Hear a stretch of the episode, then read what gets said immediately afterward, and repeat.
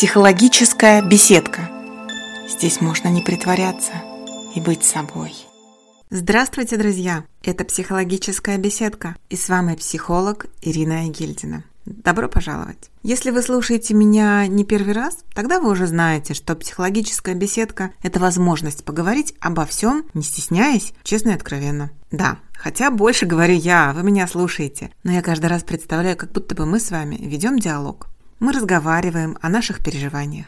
Мы разговариваем, как это жить в современном мире. Мы разговариваем о нашем прошлом, о воспоминаниях, болезненных и печальных. Мы разговариваем о детях, о родителях, о братьях, сестрах, о мужьях, о женах. Мы разговариваем о самих себе. И сегодня мы поговорим о том, как это быть не таким, как все. Как это чувствовать себя другим, не похожим на остальных? Как это быть не такой и думать, что ты якобы ненормальная? Вот об этом, об этом чувстве инаковости. Слово, может быть, вам не знакомо инаковость. Это ощущение себя не таким, другим, чужеродным, непохожим. Вот об этом мы и поговорим. Причем, смотрите, мы можем чувствовать себя другими, не такими, абсолютно из-за всего. Из-за внешности, из-за роста или из-за веса, из-за своей профессии, из-за своих ценностей или взглядов, из-за своих верований, из-за своих предпочтений, из-за своих вкусов, из-за своей идентичности или сексуальности. Да абсолютно из-за всего может возникнуть это ощущение инаковости, ощущение себя не таким, не такой.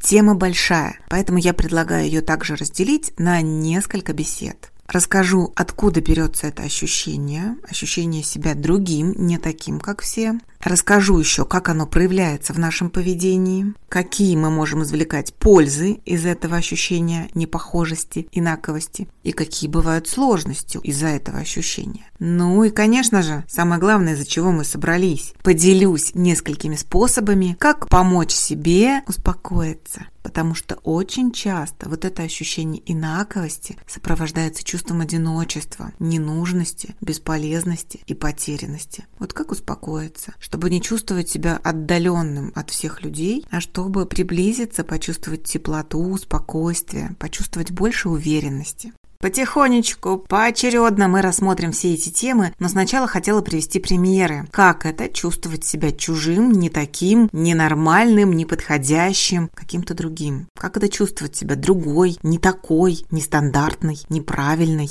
Как это? Например, почти реальная ситуация из жизни. Спортивная семья, все стройные, спортивные, подтянутые. И вот в такой семье рождается ребенок с самого детства пухленький, полненький, может быть в бабушку с дедушкой, может быть в прабабушек. Ну, в общем, рождается такой ребенок. Причем этот ребенок очень спокойный. И знаете, в раннем детстве такой, про которых говорят, где посадишь, там и найдешь. То есть спокойно сидит там с кубиками играет или водит пальчиком в книжках, э, рисунки разглядывает. Родители, естественно, ребенка пытаются приучить бегать, прыгать, заставляют играть догонялки. Ребенку это неинтересно, он пробежит и опять сядет. Родители говорят, какой ты не такой мальчик, что ж с тобой не то? И вот у ребенка потихонечку зарождается ощущение, что он не такой. И если родители показывают, что правильнее быть спортивным, стройным подтянутым, что это правильно, это нормально, это хорошо, то у ребенка будет четкое ощущение, что он неправильный, не такой и не хороший. Это про внешний вид. Такие же ощущения могут быть и про профессию. Давайте представим. В семье врачей рождается девочка, которая с детства не хочет играть в подаренный ей набор «Кукольный доктор», не хочет лечить кукол, а начинает, например, шить. Например, начинает шить тем же самым куклам шить. Сначала в детстве шьет куклам, потом вырастает, что-то пытается шить себе или подружкам, а потом, представляете себе, в семье врачей эта девочка вдруг заявляет, что она будет шить, будет модельером. Ужас и паника. Ее переучивают, перевоспитывают, переубеждают. И на всех семейных торжествах она будет белой вороной, все врачи. А она какая-то швея. Если ей повезет, то она отнесется к этому нормально со смехом. Но если с детства ее унижали и тыкали носиком в то, что шить одежду это плохо, то у нее будет ощущение собственной инаковости. Я не такая, я неправильная, я какая-то другая.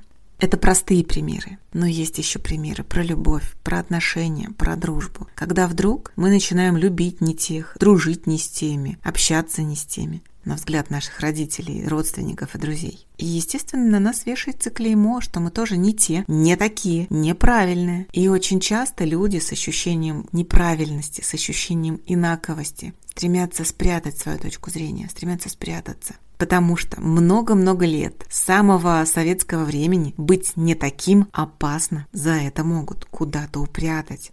И вот этот страх неправильности, страх ощущения себя каким-то другим крепко в нас сохранился, крепко так впитался в нас. И вот мы с вами так плавненько подошли к первому пункту нашей беседы. Откуда берется вот это ощущение инаковости, ощущение непохожести? Из детства? Конечно же, из детства примерно в 2-3 года у ребенка возникает ощущение собственного тела, собственного пола, половой принадлежности, и начинает возникать ощущение идентификации. То есть я такой-то, я вот такой, такой и такой какой я. Примерно к двум, к трем годам начинают первые такие зачатки формироваться. Естественно, что вот это ощущение себя вот именно таким человеком продолжается и дальше пяти годам основное представление о себе сформулировано. Ну и в школьном возрасте, да. Школьные годы тоже сильно на нас влияют. И в школьные годы кому-то тоже может повести почувствовать себя изгоем, другим, не таким, неправильным. Да, все мы родом из детства. Куда уж тут прятаться. И если вы родились на территории постсоветского пространства, поздравляю! Именно у нас, в нашем обществе, еще раз повторюсь, инаковость не приветствуется в любых формах. Это мы впитали с молоком матери. Чем плоха эта инаковость? И чем она хороша? Во-первых, возникает чувство отчужденности, неуверенности. Человек, ощущающий себя не такой, как все, будет как будто бы изолирован от общества, как будто бы закрыт. Вроде бы есть друзья, но нет возможности открыться. Да, все мы родом из детства. Именно тогда у нас зарождается вот это вот ощущение инаковости, ощущение, что мы не такие, как все. Или наоборот, что мы такие, как все, что все нормально, с нами все в порядке как относятся родители, как относятся мама с папой, бабушки с дедушкой, как относятся к ребенку самые близкие люди, что они ему говорят. Молодец, умница, я тобой горжусь. Или же говорят, ну что же ты, опять, опять все не так, да что ж ты какой-то не такой, а? Вон дети как дети, а ты какой-то ненормальный. Неважно, по какому поводу такой комментарий, но если такой комментарий есть, вот оно, начинается ощущение собственной ненормальности. Причем неважно, почему ненормальность. Ненормальность из-за предпочтений в одежде, ненормальность из-за того, с кем играть и так далее. Но вот это ощущение будет возникать. Сколько у меня было клиентов, например, женщины говорили, что я в детстве чувствовала себя какой-то не такой. Мне мама говорила, что я не такая, потому что я играла с мальчиками, а не с девочками. Вот банальная вещь. С кем играть в детстве? Но нет. И даже это может кому-то показаться, какому-то из родителей может показаться, что это повод корить ребенка и говорить, да ты не такая, какая-то ненормальная, почему ты играешь с мальчиками.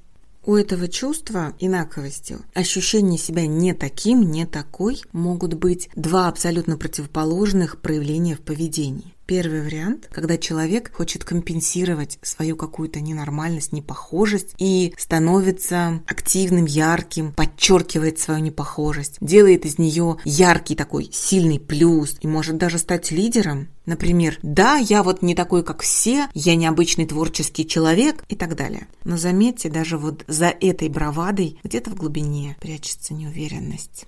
И второй вариант поведения. Человек дистанцируется, изолируется, становится очень неуверенным, хочет спрятаться, стать невидимым, серой мышкой, чтобы никто не обращал внимания, чтобы никто не смотрел, чтобы не заметил непохожесть, чтобы не заметил инаковость. Человек стремится стать таким, как все, одеваться, как все, делать все, как все, чтобы его не заметили. Тоже под таким вариантом поведения прячется неуверенность, отсутствие собственной самоценности, низкая нестабильная самооценка.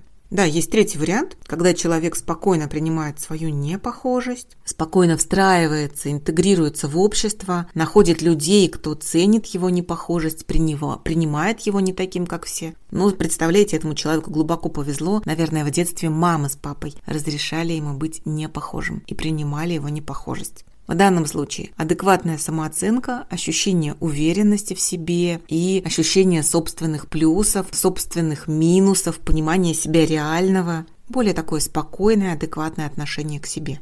Вот это, наверное, то, к чему мы с вами будем стремиться, то, чего мы с вами хотим добиться, принять себя полностью. Как это сделать? Сначала мне хотелось бы вспомнить сказку. Есть одна крутая, старая, замечательная сказка. Господин Андерсон, спасибо вам за нее. Да, это сказка о гадком утенке. Помните, что там было?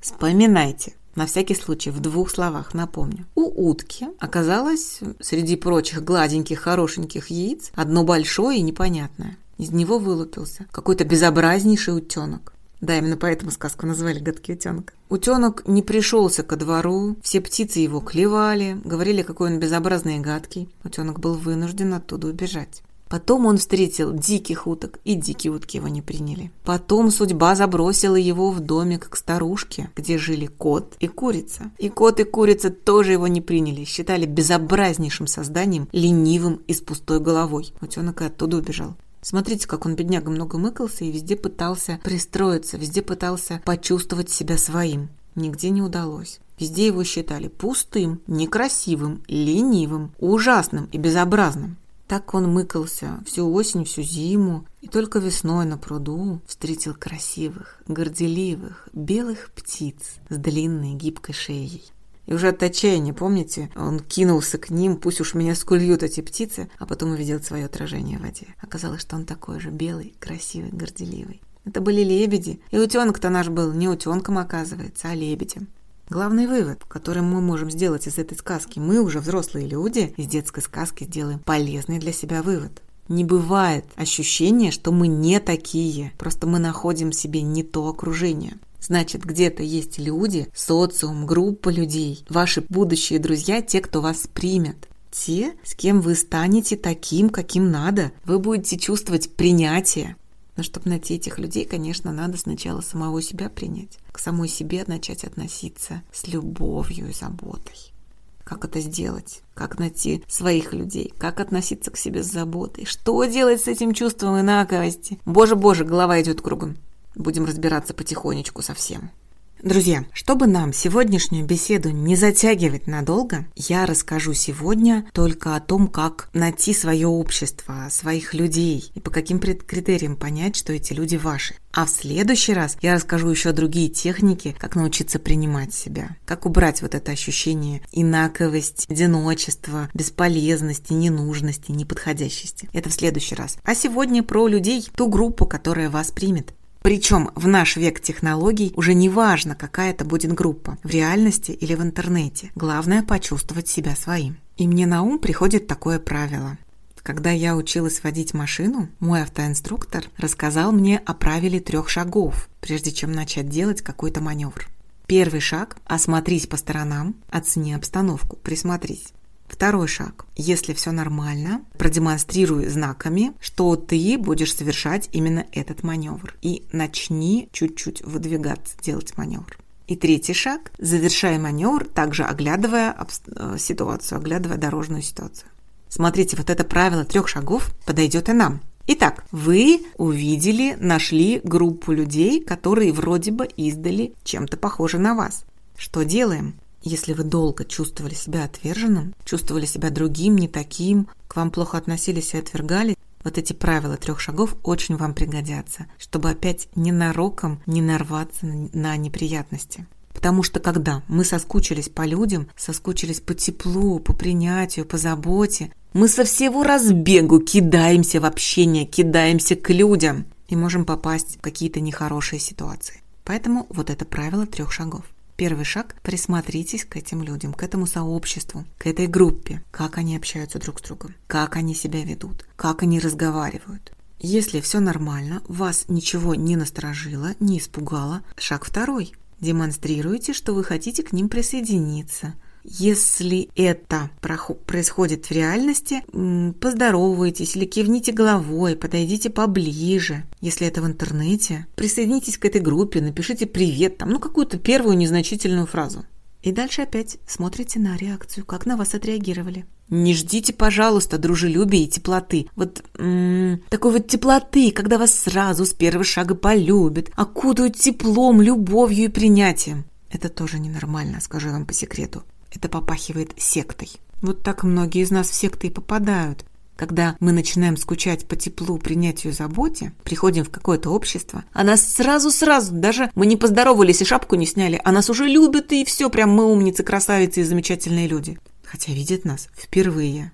Самый лучший вариант для вас, если это будет дружелюбное равнодушие. То есть вас заметили и спокойно отнеслись, с дружелюбием, но без излишнего тепла, без излишней любви. Они же вас первый раз видят. С чего им вас полюбить? Просто спокойное отношение. Хорошо? И третий шаг. Если группа, сообщество, социум, люди отнеслись к вам достаточно адекватно, с дружелюбием, идите на сближение. Начинайте знакомиться, рассказывать о себе или спрашивать о людях. То есть начинайте совершать какие-то действия, которые уместны вот в данной ситуации общения. Это может быть, я даже не знаю, все что угодно. Я сейчас даже придумать не могу. Вы по ситуации разберетесь. Но еще раз, не ждите сразу с первого взгляда тотальной любви. Это ненормально. Вот примерно так. Примерно так вам удастся стать из гадкого утенка красивым лебедем. Найдете, присмотритесь, делайте первый шаг, присмотритесь, продолжите общение. Но я бы все-таки посоветовала, друзья, прежде чем выходить в общество, в социум, хорошо бы разобраться сначала внутри себя, принять себя и разрешить себе быть не таким. Потому что очень часто вот это ощущение инаковости сопровождается стыдом, виной, какими-то внутренними запретами. Мы можем не разрешать себе быть вот именно таким человеком. Очень важно разрешить и принять себя. Это, кстати, по любым психологическим вопросам важно разрешить себе быть таким и принять себя таким. Лакмачал, начинай сначала. Вот как это сделать, я расскажу в следующий раз. А пока... Что пока? Перечитайте сказку о гадком утенке. Она вам поможет. Кстати, есть такое направление в психологии сказкотерапия. Люди читают сказки или сочиняют для себя сказки. Можете придумать сказку про себя. Какой вы гадкий утенок? В чем вы другой человек? Или вы не гадкий утенок, а гадкая уточка. Вот придумайте для себя, это будет интересно и полезно. Это будет как подорожник, который мы к своим внутренним душевным ранам прикладываем. Хорошо? Пока вы придумываете свою сказку, я буду готовить следующий выпуск и еще расскажу что-нибудь интересненькое. На этом все. До следующего раза. Пока-пока. Психологическая беседка. Здесь можно не притворяться и быть собой.